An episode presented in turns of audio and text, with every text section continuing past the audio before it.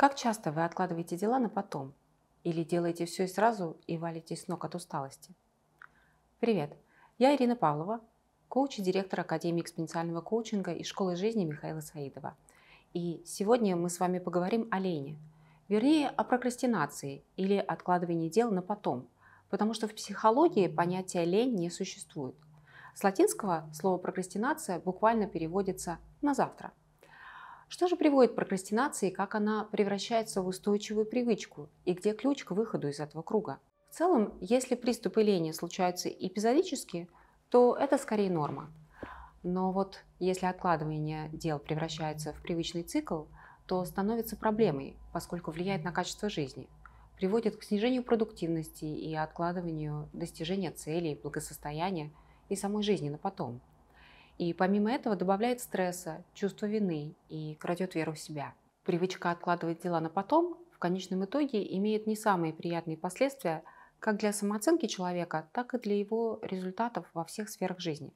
Наверняка и вы бывали в ситуациях, когда своевременно не смогли приняться за дело, а потом корили себя за это.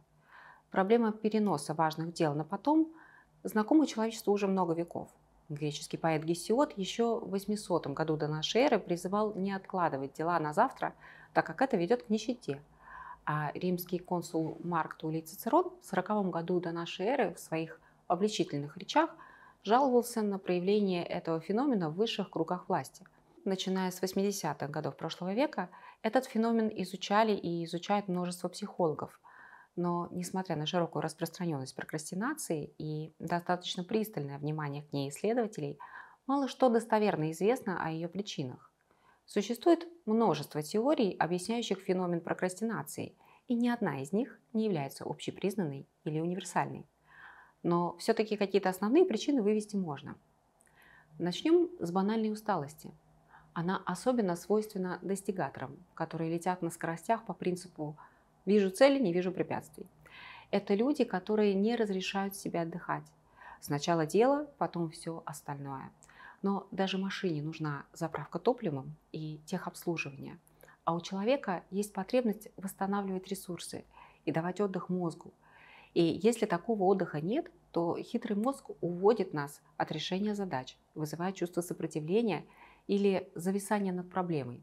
Наверняка замечали за собой, как Отвлеклись мыслями на минутку, очнулись, а уже полчаса прошло.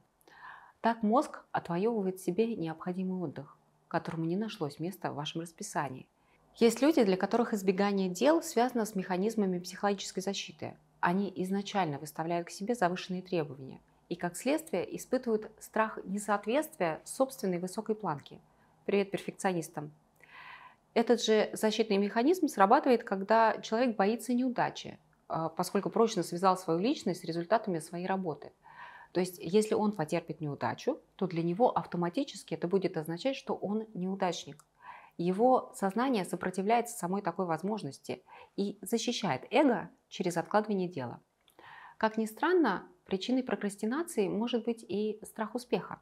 Человек боится, что этот успех повлечет за собой завышенные ожидания окружающих, которым он не всегда сможет соответствовать. Допустим, сделает блестящий доклад на конференции и боится, что не сможет повторить собственный успех, которого от него будут ожидать коллеги. Или выполнит заказ, заработает крупную сумму денег, и жена будет ждать от него, что их жизнь теперь всегда будет на определенном уровне высокого дохода. А вдруг он не сможет найти достаточное число таких заказов, чтобы соответствовать ожиданиям партнера? Еще страх успеха возникает при мысли, что а человек в таком случае будет вынужден заметно изменить свое окружение и образ жизни. Да просто станет заметным и выделится из среды. А наш мозг по древней эволюционной привычке считает, что это опасно. Очень сложно заставить себя делать что-то при недостаточной мотивации. Только представьте, вам надо написать статью, и это займет у вас, ну, допустим, часа 4.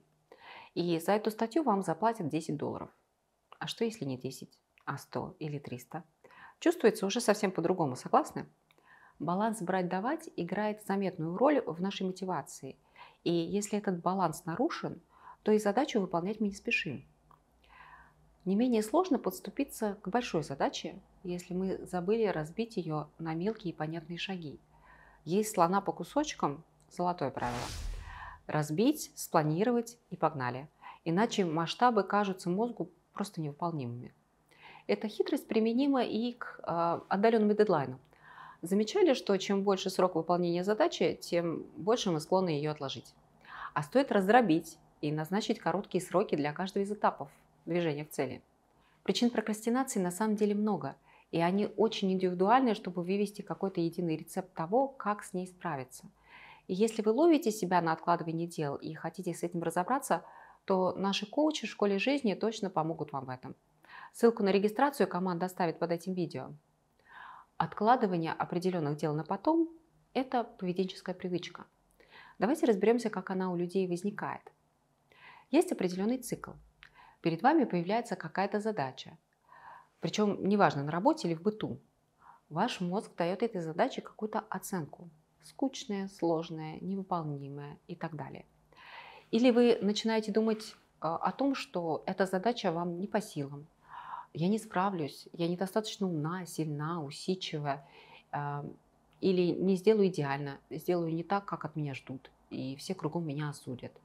И эти мысли неизбежно рождают у нас эмоции – скуки или тревоги. Поэтому хочется как можно скорее избавиться от них. И так рождается решение сделать потом. Или находятся очень понятные, безопасные дела, с которыми мы точно справимся – и которые не приведут к оценке окружающих. Классический пример таких безопасных дел – мойка окон вместо подготовки к экзамену ну, или годового отчета фирмы. И в этот момент, когда скучная и сложная задача отложена, становится легче, спокойнее. Прокрастинация дает человеку хоть и на время избавление от стресса.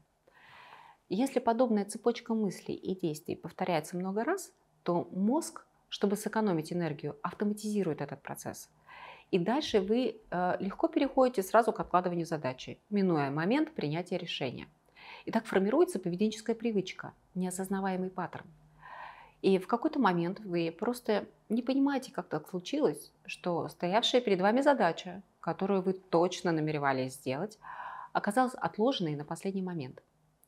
Но самое неприятное это то, что отложив дело, вы не выключили его из головы. Ваш внутренний критик бесконечно напоминает вам о том, что оно не сделано, что вы рискуете не успеть и получите негативные последствия. Эти мысли вызывают напряжение, и вы теряете энергию. Наступает время, когда откладывать дальше нельзя, и в последний момент приходится мобилизоваться. И тут вы принимаетесь за дело, в поте лица и путем неимоверных усилий выполняете задачу. В результате э, все похожие задачи начинают восприниматься вами как тяжелые, трудные и малоприятные. Есть еще так называемые активные прокрастинаторы, которые заметили за собой эту способность к мобилизации в последний момент и даже испытывают некоторое удовлетворение от того, что могут собраться и сделать, когда сроки поджимают. На самом деле тут есть опасность. Вы же помните, что откладывая, энергию мы все равно теряем. Настанет момент, когда уставший от внутренней борьбы мозг не справится с задачей. В итоге самые важные дела останутся невыполненными или выполненными некачественно, с опозданием или не в полном объеме. И тогда все гипотетические э, неприятные последствия, которые рисовало воображение в начале, превратятся в неотвратимую реальность. И это еще больше ударит по самооценке и способности сфокусироваться на своевременном решении задач в будущем. Психологи отмечают, что люди, которые способны интерпретировать свои мысли и эмоции, то есть э, замечать их и давать им оценку, легче справляются с откладыванием на потом. Похоже, что именно в большей осознанности кроется ключ к решению проблемы. И это то, чему мы учим в школе жизни. И если вы часто ловите себя на откладывании дел, то, может быть, не стоит отмахиваться и списывать все на лень, а стоит вглядеться в то, как вы думаете о самой задаче – Возможно, вы найдете ключ, который поможет вам не откладывать жизнь на никогда-нибудь. На сегодня у меня все. До встречи в новых видео и в школе жизни.